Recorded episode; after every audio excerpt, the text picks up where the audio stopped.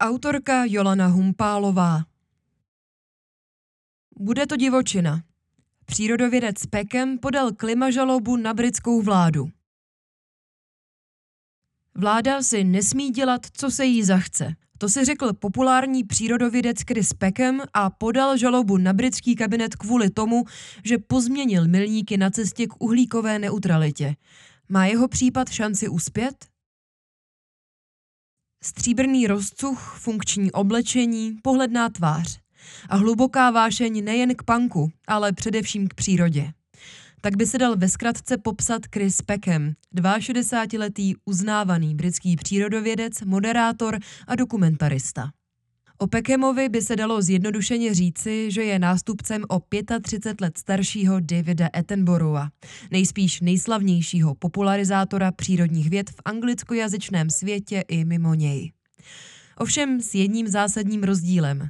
Zatímco Attenborough proslul svým hřejivým, konejšivým projevem, Pekem se s ničím moc nemaže a konflikty mu nejsou cizí. Je národním pokladem, Oproti Davidu Attenboroughovi má i takovou ostřejší stránku. Někteří lidé se vůči němu vymezují. Nelíbí se jim, jakým způsobem přírodovědec své poselství vykládá. To Attenborough nikdy nezažil. On však na společnost nikdy neapeloval tak silně jako Pekem. Srovnává Provoxpot obě osobnosti odborník na klimatické právo Chris Hilson z University of Reading. Jakožto milovník divoké přírody, zejména poštolek, rejsků a jezevců. Vystudoval Pekem zoologii a v roce 1986 začal moderovat pořad pro děti The Really Wild Show na BBC. Od té doby natočil nespočet dokumentárních filmů, seriálů a pořadů o divočině. Nejen pro britskou veřejnoprávní stanici, ale také pro National Geographic, Discovery Channel a další stanice. Jak zmínil profesor Hilson, Pekem umí zatlačit na pilu, a to právě i svou aktivistickou činností.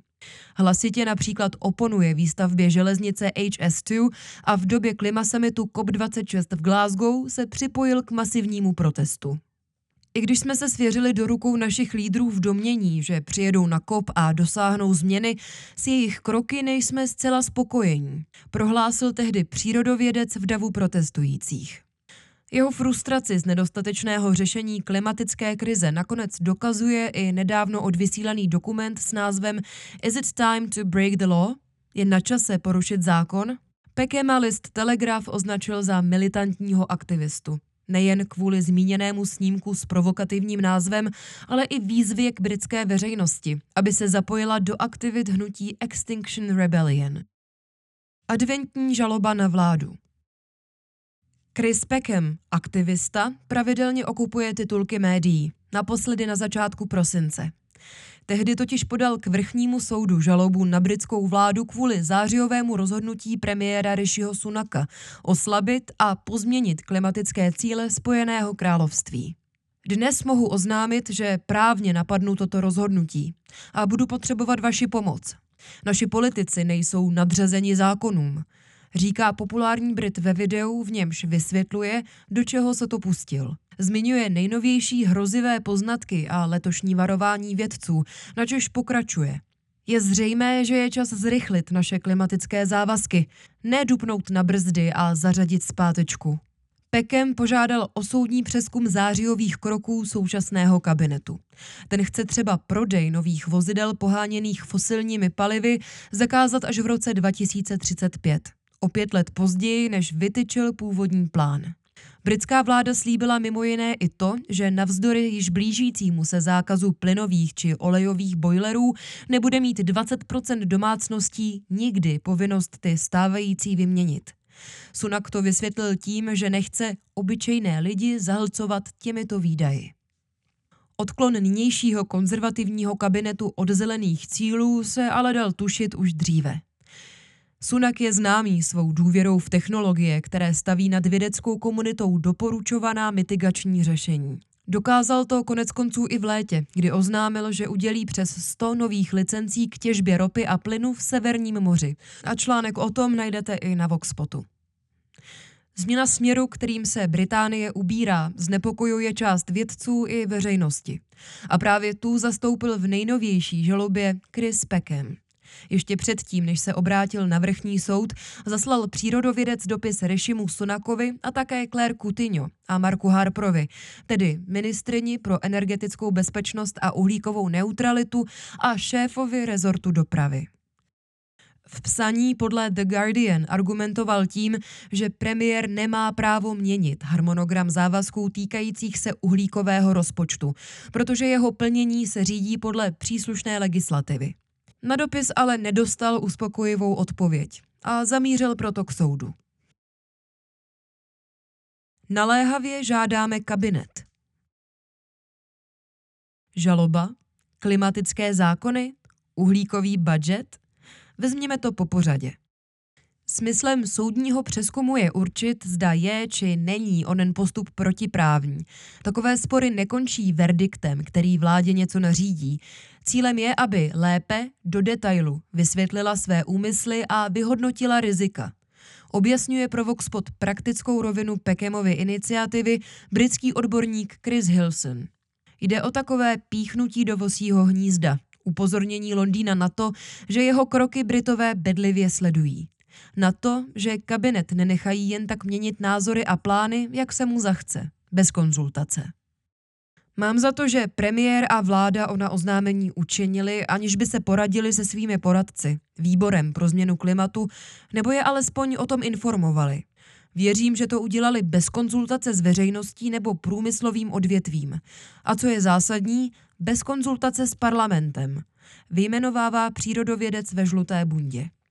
V žalobě se opírá o Climate Change Act, zákon o změně klimatu z roku 2008. Hlavním cílem legislativy je dosáhnout uhlíkové neutrality v roce 2050 snížením emisí za pomocí závazných uhlíkových rozpočtů. Pekem poukazuje na to, že vláda na několika místech snížila klimatické ambice Velké Británie, což nutně znamená, že tím musela zatížit uhlíkový rozpočet. Žádá odpověď na otázku, co dalšího dělá kabinet proto, aby tyto kroky vykompenzoval.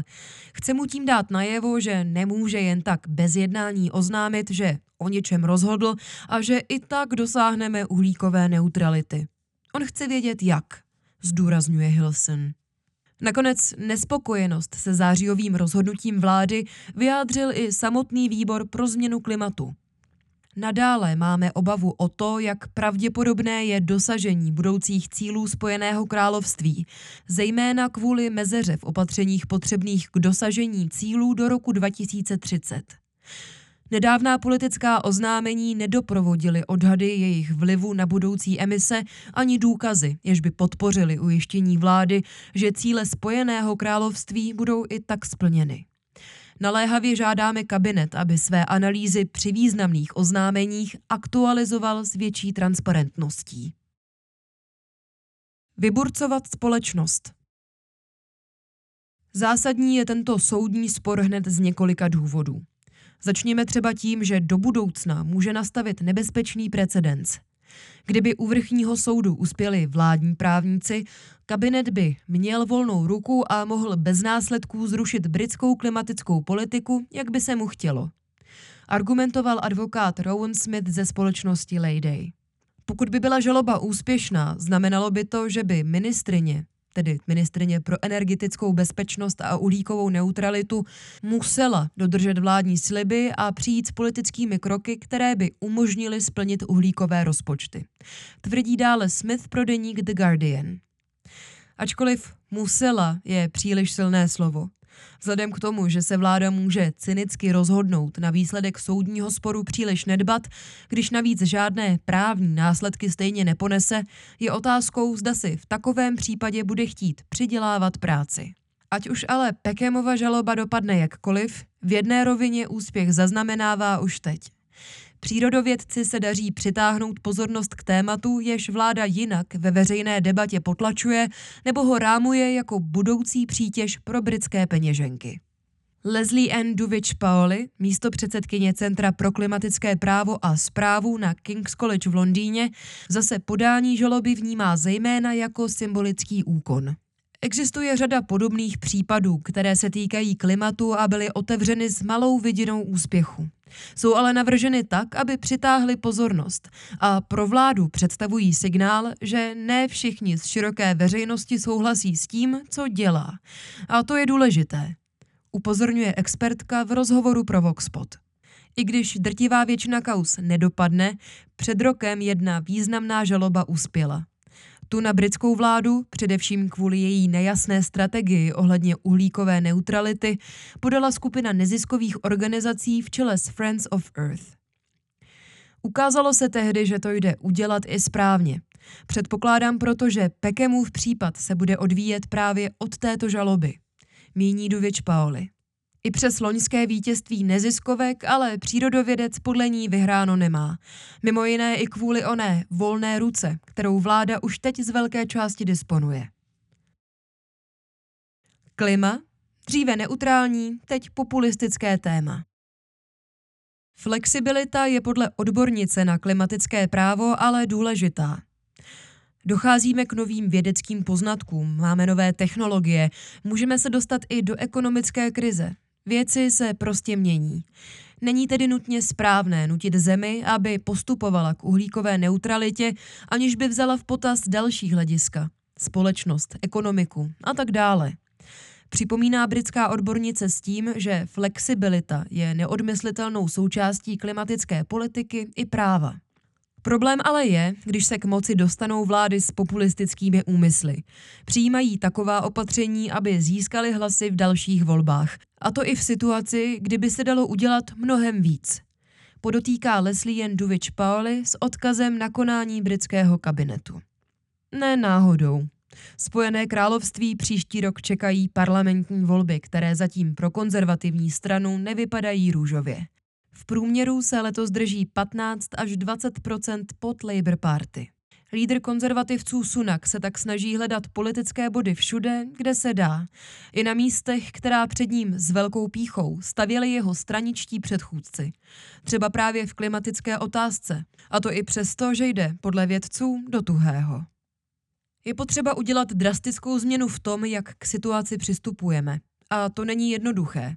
Zajímavé ale je, že v Británii, na rozdíl třeba od USA, donedávna platila klimatická politika za v celku neutrální téma. Podporovali ji konzervativci i lejbristé. Připomíná Leslie Duvič Paoli. S posledními vládami se ale zdá, že se z ní stává populistická otázka rozdělující společnost a politici se za ní schovávají, dodává. Její slova potvrzují letní doplňující volby do dolní sněmovny, v nichž se Torium podařilo získat jen jedno křeslo ze tří. A to v Uxbridge, volebním obvodu expremiéra Borise Johnsona, kde bylo před hlasováním největším tématem zavedení ultra nízkoemisní zóny, zkratkou ULES. Jde o zelený poplatek, který se vztahuje na vozidla nesplňující emisní limit. Toryové se proti tomuto poplatku v Uxbridge hlasitě vymezovali a podle některých, včetně šéfa lejbristů Kýra Starmera, to byl právě tenhle postoj, který jim místo těsně vybojoval. To, že budeme v příštím roce sledovat více populismu, je sice pravděpodobné, ale přesto zůstává stále jen otázkou. Jisté jsou však dvě věci – v příštím roce si Britové odhlasují, která strana je v dalším období povede a zda se s ní vydají či nevydají směrem k uhlíkové neutralitě. A britský vrchní soud se taky bude zaobírat klimatickou žalobou Krise Pekema. A to by mohla být, jak je u přírodovědce zvykem, really wild show.